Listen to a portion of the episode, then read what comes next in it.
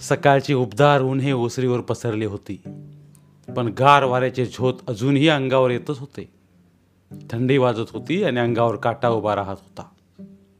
अशा वेळी उबदार उन्हात बसणे किती मजेदार असते. या उन्हात समोर डेस्क ठेवून नाना उगीच माशा मरत बसला होता. बाहेर रस्त्यावर कामाला चालल्या माणसांची वर्दळ आत ऐकू येत होती. आणि नाना ऊन खात उगीच बसला होता. मधूनमधून कालचे शिळे वर्तमानपत्र उघडून उरल्या सुरल्या बातम्या वाचित होता. नानाच्या एकंदर उद्योगावरून तो बेकार होता हेही उघड दिसत होते. आणि तो बेकार होता याचाच अर्थ तो नवा वकील होता असा कोणी काढला असता तर तोही बरोबर होता. नाना नुकताच वकील झाला होता.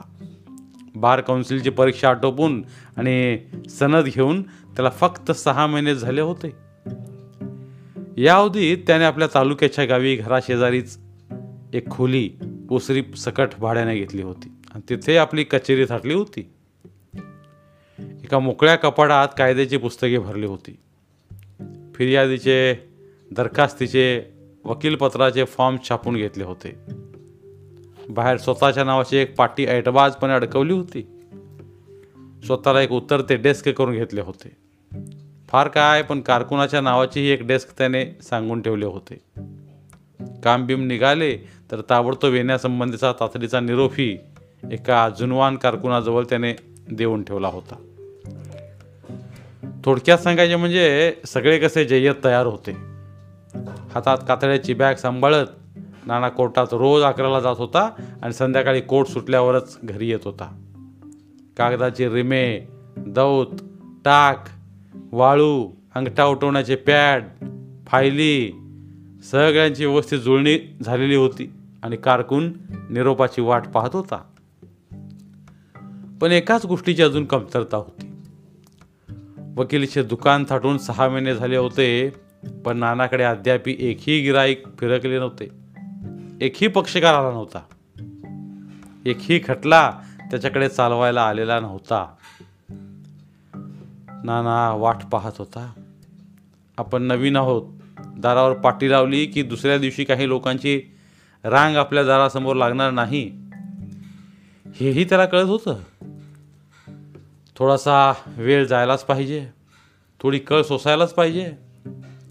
तो मनाशी म्हणत होता की आजकाल नव्या वकिलांचा धंदा फार अवघड झाला आहे. पण यातूनच गाडी मारून नेली पाहिजे. हळूहळू येईल कोणीतरी. एकदा का पहिले काम आले की ते अगदी मन लावून करायचं. जास्तीत जास्त मेहनत घ्यायची. कायद्याचा किस आणि किस काढायचा. कोर्ट जुने वकील आपला पक्षकार या सगळ्यावर जबरदस्त छाप टाकायची. एकदा पहिले काम यशस्वी झाले की निम्मे यश पदरात पडलेच. ज्याची सुरुवात चांगली त्याचा शेवटही चांगला. काम कामाचा गुरु. हळूहळू आणखी चार दोन कामे येतील. तीही जर जिंकली पक्षकाराच्या मनासारखी केली की आपला जम बसलाच. मग पुढचा विचार करायलाच नको. कामे चवंगाने वाढत जातील इतकी की स्वस्थपणाने चार घास खायला फुरसत मिळायची नाही. पहाटेपासून लोक बैठकीत बसलेले राहतील. वेळ नाही म्हणून काही लोकांना माघारी पिटाळण्याची पाळे येईल. कारकुनाची तर नकला लिहिता लिहिता आणि फीचे पैसे खिशात टाकता टाकता दमचाक होऊन जाईल. मग मला वाटते दुसरा आणखी एक कारकून नेमण्याची पाळी येईल. आली तर आली. त्याला कोण डरतो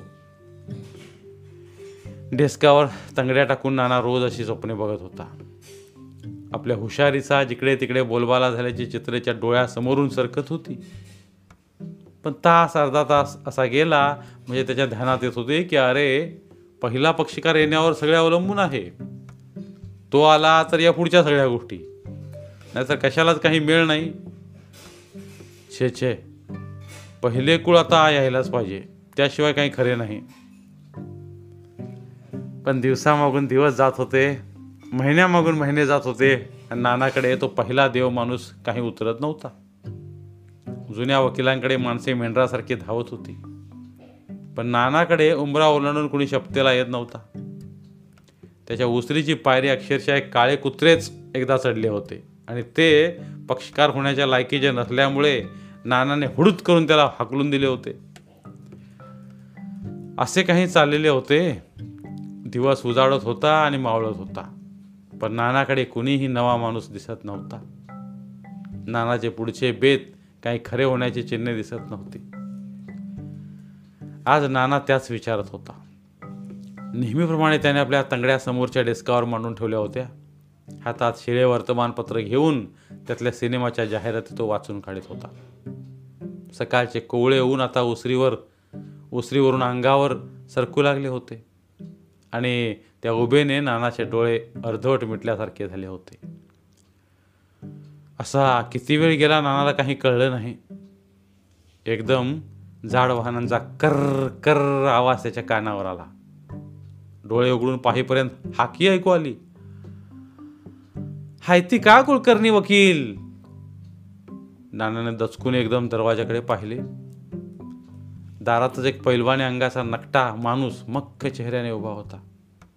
त्याच्या डोक्याला पिवळा पटका होता आणि ओठावर झपकेबाज मिशा होत्या. त्या राठ काळ्या कुळकुळीत माणसाकडे पाहून नाना एकदम खडबडून जागा झाला. तंगड्या सावरून घेऊन गडबडनं म्हणाला हा हा कोण पाहिजे? त्यो नवा वकील हितच कुठं राहतो की? कोण? नाना कुलकर्णी का काय म्हणतात बघा. मीच तो. नानाने असे उत्तर दिले पण आपल्याला नवा वकील म्हणून जरा तुच्छतेने संबोधलेले पाहून त्याला जरा मनातनं रागच आला. त्यातून हा गडी वकिलाला उद्देशून एकेरी भाषेत बोलत होता. त्याच्या नजरेतही विशेष आदरभाव दिसत नव्हता. तेव्हा त्याला चांगले खडसावावे असे क्षणभर नानाच्या मनात येऊन गेले. पण त्याला पुन्हा वाटले की हा माणूस कोर्टाची काही कामं तरी घेऊन आला नसेल आपल्याकडे. तसे असेल तर थोडक्यासाठी कशाला उगीच वाकडेपणा घ्या आणि पहिलाच पक्षकार परत पाठवा. ज्या माणसाची आपण महिन्यान महिने वाट पाहतो आहोत तो आपणहून पायाने चालत आपल्या दारे आला असताना त्याच्या रागाच्या भरात पिटाळून लावले. बरे नाही. तसे केले तर आपल्यासारखे करंटे आपणच. यावेळी जरा गप्प बसून पदरात काम पाडून घेतले पाहिजे. नानाचा चेहरा गोरा मोरा झाला होता. तो बदलून त्याने हसरा केला. पुन्हा एकदा म्हटले मीच नाना कुलकर्णी. तुम्ही कोण? मी बाबुळवाडीचा तो गडी म्हणाला. नामदेव जाधव. काय काम आहे? हाय जरा कोर्टातलं. असं म्हणून चपला काढून तो एकदम थेट बैठकीवर येऊन बसला. डोक्यावरचा पटका काढून त्याने हातात घेतला आणि कपाळ पुसल्यासारखे केले. एक कोपर डेस्कावर ठेवून तो खुशाल रेलला.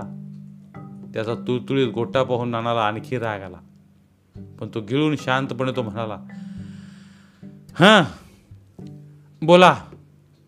काय काम आहे? थांबा की जरा. ह्य एवढी बिडी वडली की सांगतोच बघा. नामदेव जाधवाने खिशातून बिडी काढून पेटवली. तिचे चांगले चार दोन जबरदस्त झुरके घेऊन ती सपाट्यात निम्मीच केली. मग ती डेस्कावर विझवून त्याने परत खिशात टाकून दिली. भपकन मोठा धूर तोंडातून काढून नानाच्या दिशेने सोडला. धुराचा प्रतिकार करीत नाना पुन्हा म्हणाले बोला काय काम काढलंय? म्हणजे त्याचं काय झालं? असं म्हणून नामदेवाने ऐसपैस मांडी घातली. नानाला समजावून सांगण्याच्या आविर्भावात तो पुढे म्हणाला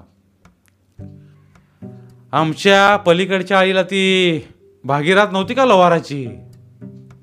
एकदम असे बोलल्यावर नानाला तरी काय करणार पण तो मान हलवून म्हणाला बरं बरं.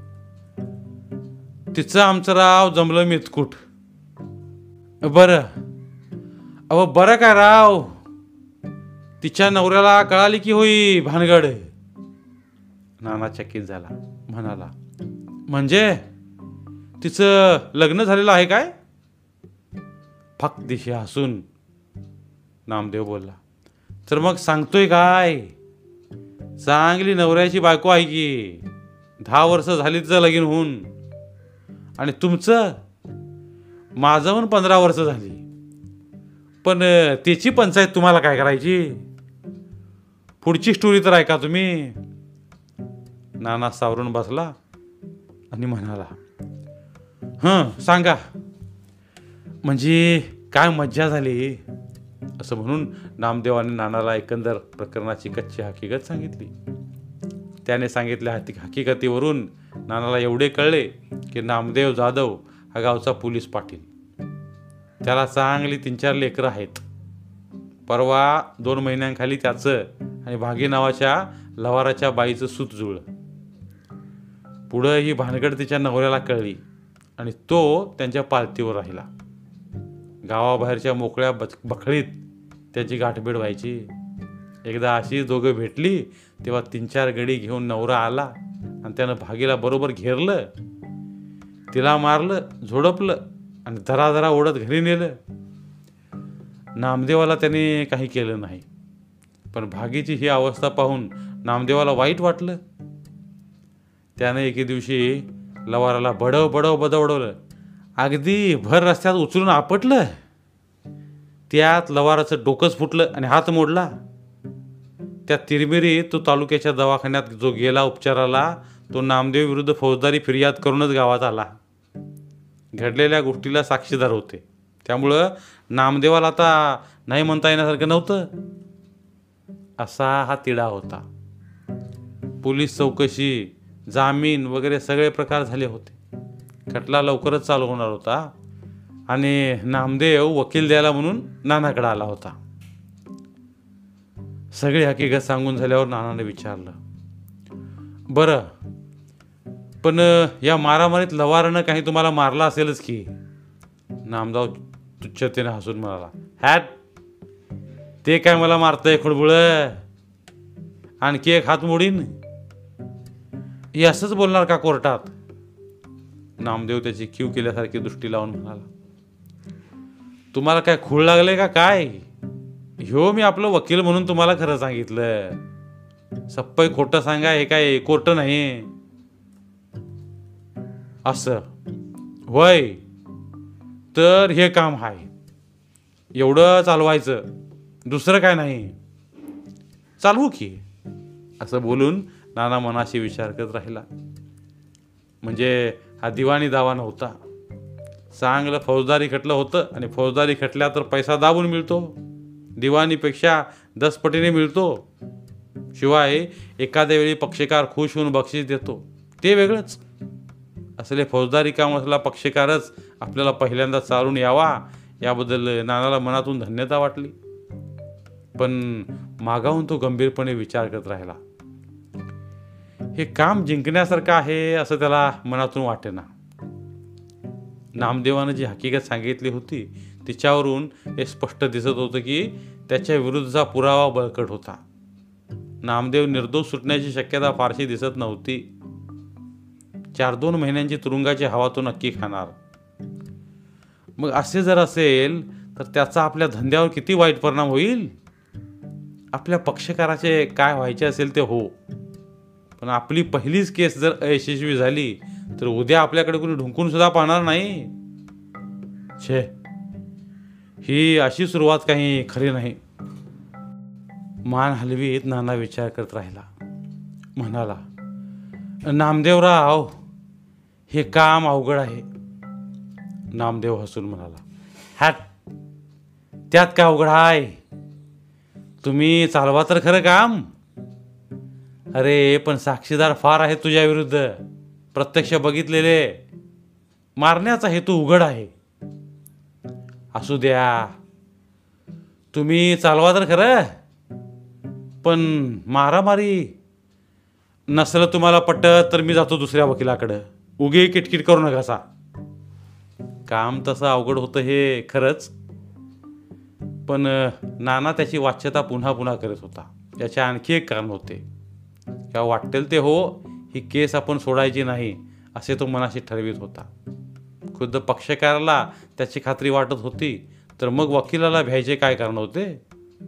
अगदीच काही नसल्यापेक्षा एखादे काम हाती असलेले वाईट नाही. त्याचा निकाल काय लागायचा तो लागो सावकाश? पण तूर्त चार दोन तारखा पडतील खर्चाला पैसे मिळतील. पुष्कळ झालं. तेव्हा काम अवघड आहे हे म्हणून ठेवले म्हणजे चार पैसे जास्त मिळतील. आपणही विशेष कौशल्य दाखवल्याचा पक्षकाराचा समज होईल. आणि हा समज होणे हे तर धंद्याच्या दृष्टीने अगदी आवश्यक. हे सगळे विचार नानाच्या मनात भरदिशी होऊन गेले.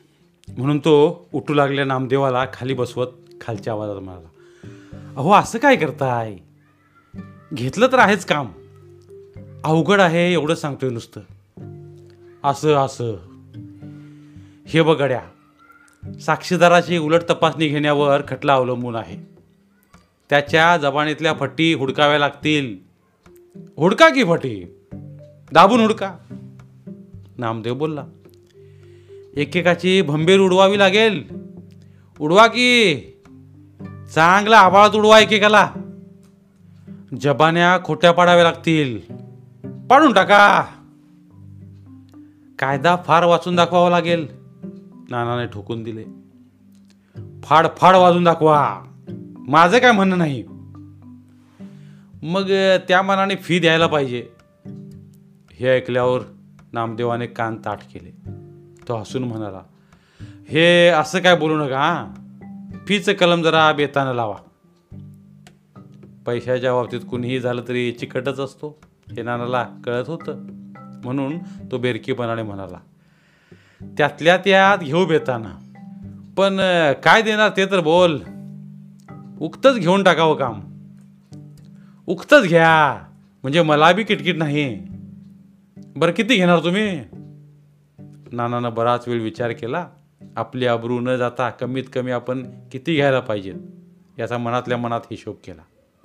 शेवटी त्याने सांगितले उक्ते शंभर घेईन. जास्त काही सांगत नाही तुला. शंभर रुपये हा आकडा ऐकल्यावर एखादा विंचू चावल्यावर माणूस जसा ओरडावा तसा नामदेव मोठ्यांदा ओरडला. इतक्या मोठ्यांदा की नाना घाबरून एकदम मागे चक्क्यावर आदळला. शंभर रुपये? होय. का जास्त झाले काय? हॅटराव तुम्ही तर एखाद्या फर्स्ट क्लास वकिलाचाच दर सांगितला की. हा उल्लेख पुन्हा नानाला झोंबला. पण पुन्हा राग गिळून तो म्हणाला मग किती रुपये द्यावेत? अशी इच्छा आहे तुझी. दहा रुपये. दहा? हां दहा रुपये. नऊ बी नवं आणि अकरा बी नवं. नाना रागावून ओरडला. मला जरूर नाही तुझ्या कामाची. मर्जी तुमची. मग जातो मी. असं म्हणून नामदेवाने शांतपणे डोक्याला पटका गुंडाळा आणि तो उठला. दारापर्यंत गेला. पाठीमागे अजिबात वळून न बघता सावकाशपणे चालत तो दाराशी गेला. नामदेवाने पायात वाहना घातल्या. आणि तो खरोखरी जायला निघाला. हे बघून नानाचा धीर खचला. नाही पैसे तर नाही. निदान आपलं कौशल्य तर दिसेल सगळ्यांना. एक खटला आपल्या नावावर होईल असा शेवटी विचार करून तो म्हणाला. बरं बरं. इकडं तर या. काही जुळवण तरी घेऊ? दहा रुपये म्हणजे दहा रुपये. त्यात काय कमी दिलं तर कान धरा माझा. असं म्हणून नामदेव वाहना काढून परत उसरीवर येऊन बसला. बोलला बोला निदान पंचवीस रुपये? आता पुन्हा का पागुळ लावायला लागलात? दहा म्हणजे दहा. एकदा बोलला नव नामदेवानं पुन्हा उठण्याची हालचाल केली. तेव्हा नाना दबकला. त्याने आणखी काही रक्कम कमी करून सांगितली. नामदेव परत उठला. नानाने पुन्हा त्याला खाली बसवले. असा प्रकार चार दोन वेळा झाला आणि अखेरला तडजोड झाली. पंधरा रुपयावर कांडकं तुटलं. नामदेवाने कनवटीचे पैसे काढून मळक्या नोटातून पंधरा रुपये मोजून दिले. नानाने वकील पत्रावर त्याची सही घेतली. सगळी कबुली झाली आणि नामदेव वाहना घालून निघून गेला. प्रकरण चौकशीला आठ दिवसांनी निघणार होतं. नानाने मोठ्या खुशीने कोरी करकरी डायरी काढली आणि मोठ्या हौसेने तिच्यात पहिलीच तारीख टिपली. मग कायद्याची पुस्तकं काढून लगेच ती वाचण्यात तो गुंग होऊन गेला. आठ दिवस गेले. या आठ दिवसात नानाने अविश्रांत मेहनत घेतली. फौजदारी कायद्याची कलमे तो अक्षरशः कोळून प्याला. सगळ्या कोर्टातले या संदर्भातले निकाल त्याने चाळले. पाच पंचवीस ताव नासून मुद्दे काढले. साक्षीदारांच्या नकला मागून काळजीपूर्वक वाचल्या. त्यातल्या त्याला वाटणाऱ्या कच्च्या जागा हेरून त्यांची नोंद केली. जुन्या वकिलांकडे जाऊन त्यांचा सल्ला घेतला. नामदेव जाधव हा इसम गुन्हेगार नाही. त्याने मारामारी केली नाही. हे विधान त्याने इतक्या व्यवस्थितपणे कागदावर सिद्धी केले की खुद्द नामदेवाला वाचता येत असते तर त्यानेही ते वाचून तोंडात बोट घातले असते. फार काय? नामदेवाने आपल्याला मारलेले नाही. असे स्वतः यशवंता लवारानेही आपकुशीने कबूल केले असते. नानाने आपल्या केसची अशी जंगी तयारी केली. आठ दिवस गेले. आणि मॅजिस्ट्रेट एकदम गावाला गेल्यामुळं चौकशीची तारीख लांबली. आणखी पंधरा दिवसांनी पडली. नाना मनात थोडा खट्टू झाला. पण तारखेला आलेल्या नामदेवाला कोर्टात म्हणाला तू काही काळजी करू नकोस. मी व्यवस्थित करतो. नामदेव बिडी ओढत बोलला हजर तारखेला म्हणजे झालं. नुसतं हजर काय? कसं काम चालू होतं तरी बघ. करा काहीतरी म्हणजे झालं. एवढं बोलून नामदेवाने नानाचा निरोप घेतला. त्याने आपल्या कामात विशेष उत्सुकता दाखवली नाही. हे बघून नाना मनात हिरमुसला आपण कशी कशी तयारी केलेली आहे? याचे साय संगीत वर्णन आपल्या पक्षकाराला ऐकवण्याची त्याची इच्छा होती. पण त्यालाच त्यात रस दिसला नाही हे बघून तो गप्प बसला. थोड्या वेळाने त्याला पटले की नामदेवाची यात काही चूक नाही. आपल्या कायद्यातील क्लिष्ट गोष्टी त्याला बिचारायला काय करणार त्याला त्यात गोडी वाटणार नाही हे अगदी बरोबर आहे. कोणीकडून तरी निकाल आपल्यासारखा व्हावा आणि आपण निर्दोष म्हणून सुटावे एवढीच त्याची इच्छा असणार. बाकीच्या गोष्टीत त्याला डोकं घालून करायचंय काय? नानाला हे मनोमन पटले. आणि पुन्हा नामदेवाजवळ तो काही बोललाच नाही. मिळालेल्या पंधरा दिवसात त्याने आणखीन तयारी केली. कुस्ती नेमलेल्या तारखेच्या आधीच तयार झालेल्या पैलवानाप्रमाणेच तो फुरफुर करू लागला. भेटेल त्याच्याशी या केसची चर्चा करू लागला. पंधरा दिवस गेले आणि मग ठरल्या तारखेला विरुद्ध बाजूचा वकील गैरहजर राहिला. पुन्हा तारीख पडली. मग एकदा साक्षीदार आजारी पडले. तर कुठे फिर्यादीलाच वेळेवर मोटार मिळाली नाही. कधी कोर्टाला अचानक सुट्टी पडली किंवा तरी दुसरेच काम इतके लांबले की या कामाला कुठं अवधीच मिळाला नाही. एकदा सगळ्या गोष्टी जमल्या. फिर्यादीची जबानी झाली आणि साक्षीला सुरुवात झाली. तर नानाच आजारी पडला. आणि कोर्टाला पुन्हा नाईलाजाने मुदत द्यावी लागली. या दरम्यान नानाची आणि नामदेवाची फारशी मुलाखतच झाली नाही. चुकून केव्हा तरी दोन पाच मिनिटे कोर्टात गाठ पडली तेवढीच. जणू आपलं काही विशेष काम नाहीच अशा थाटात तो नानाशी उजरत बोलला आणि निघून गेला. नाना आजारी पडल्यावर मात्र तो एकदा तंतन करीत नानाच्या बैठकीत आला आणि म्हणाला हे काय राव तुम्ही घोटाळा केलात? नाना कांगरून म्हणाला का? काय झालं? आजारी काय पडलात? कशी लांबण लावलीत कामाची? एवढ्या चौकशी कंप्लीट होऊन निकाल लागला असता आणि सुटून मी मोकळा झालो असतो. नामदेवाच्या या जबरदस्त आशावादीपणाने नानाला तशाही अवस्थेत हसू आले. आता आजारी पडणं न पडणं काही हातात आहे होय माझ्या. तुम्ही पण कमाल आहे गड्या. इतक्या तारखा पडल्या त्यात आणखी एक तारीख. बरं तारखेला पैसे ठरलेत असंही काही नाही. मग एवढा आरडाओरडा का करायला लागला आहेस तसं नव्हं पण माणूस अडकून राहतं नव्ह का? राहू दे. बरं आता पुन्हा आजारी पडू नका. आणि मुरल्या तारखेला हजर राहून एक जोरदार आर्ग्युमेंट करून टाका म्हणजे झालं. एवढं बोलून नामदेव उठला. आणि निघून गेला. अशी नाना कारणे घडली आणि चौकशीला नंबर एक लवकर आलाच नाही. दोन महिने यातच गेले. या दोन महिन्यात संबंध केस आणि आपले मुद्दे आर्ग्युमेंट नाला तोंड पाठ व्हायची वेळ आली. दहा वीस कोर्टातले खालचे वरचे निकाल तो घडाघडा म्हणून दाखवू लागला. साक्षीदारांच्या जबानीतील वाक्य न वाक्य त्याला पाठ झाले. कायद्याच्या कलमांचा अगदी पिट्टा पडला आणि मग ठरल्या तारखेला नामदेवाचे खटले कोर्टात उभे राहिले. चौकशी झाली. चौकशीच्या दिवशी नानाने उत्तम पोशाख केला आणि पिशवीभर कागद आधार म्हणून बरोबर घेऊन तो कोर्टात गेला. बार रूममध्ये येऊन बसला. नामदेव त्याची वाट बघत वरांड्यात बसला होता. बिडी फुंकत होता. नानाला बघितल्यावर त्याने हसरा चेहरा केला.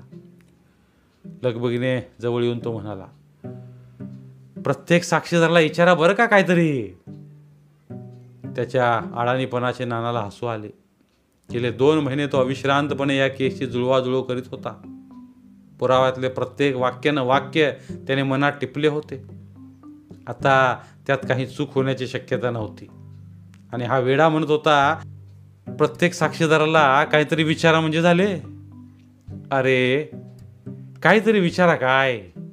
चांगला उलटा सुलटा करून टाकतो ना एकेकाला सगळ्यांच्या समोर. कोर्ट वकील मंडळी सगळे कसे गारी गार झाले पाहिजेत. ज्याने त्याने माझं नाव घेतलं पाहिजे. पण हे सगळं त्याला सांगण्यात काय अर्थ होता? नाना म्हणाला सगळं करतो. काही काळजी करू नकोस.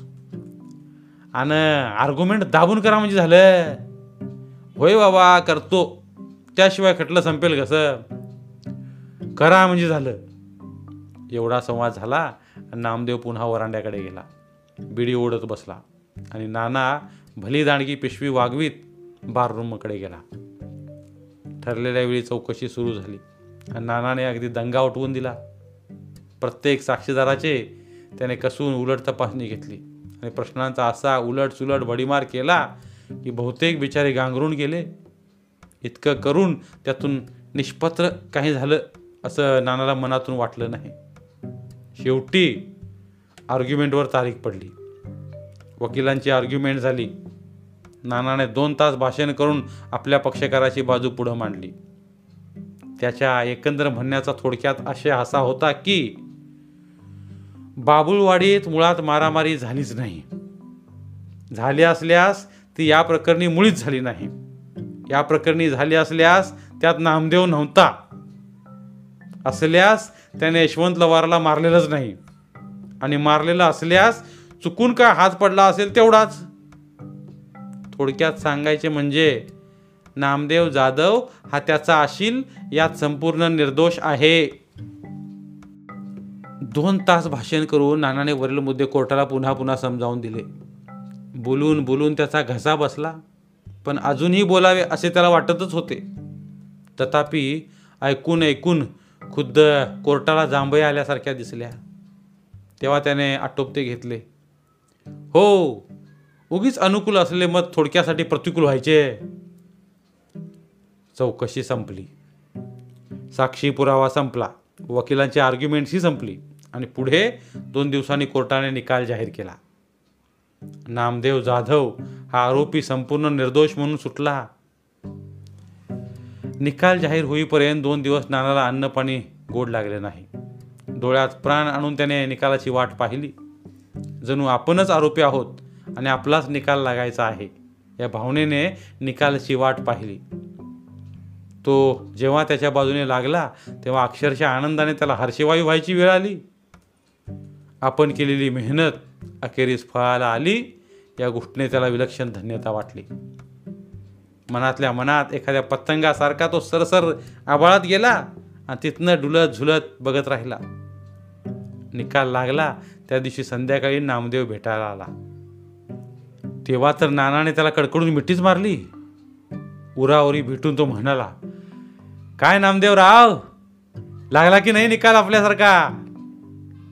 नामदेव निकालपत्राची नक्कल काकुटला मारून म्हणाला लागणारच मी आधीच तुम्हाला सांगत नव्हतो का की का अवघड काम नाही? तुम्ही नुसतं या न काम चालवा. बोललो होतो का नव्हतो?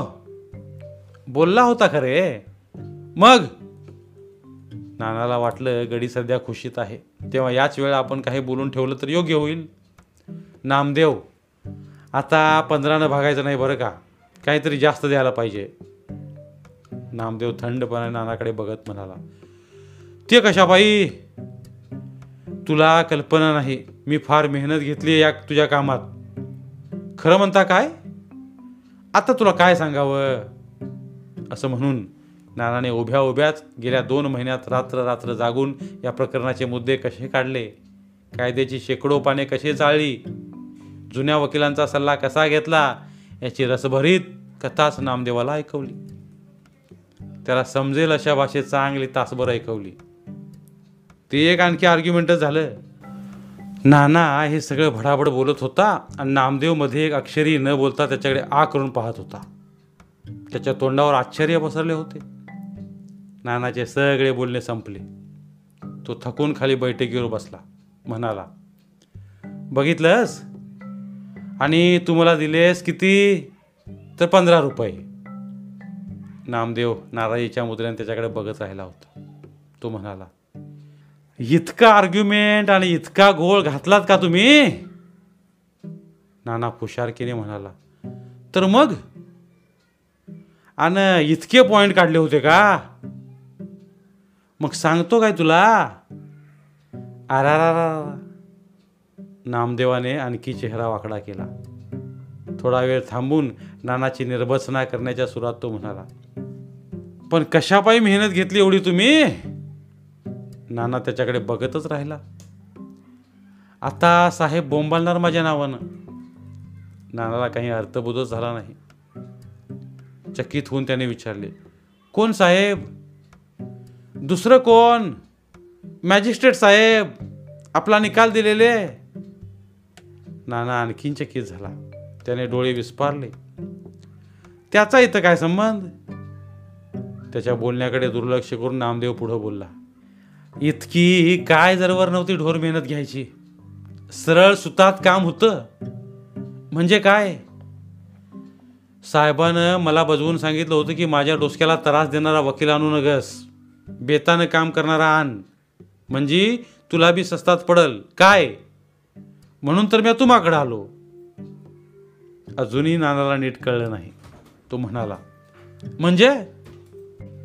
नामदेवाने खिशातली बिडी काढून पेटवली. तिचे चार दोन झुरके घेतले. मग धुराचा लोटच्या लोट नानाच्या तोंडावर सोडून तो म्हणाला आता काय सांगावं तुम्हाला?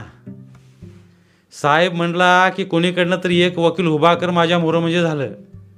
नवीन वकील आण म्हणजे लई गडबड करणार नाही त्यो. पुढचं माझं मी व्यवस्थेशीर करतो. एवढं समज ठरलं आणि मगच रुपये पाचशे दिलं मी साहेबाला.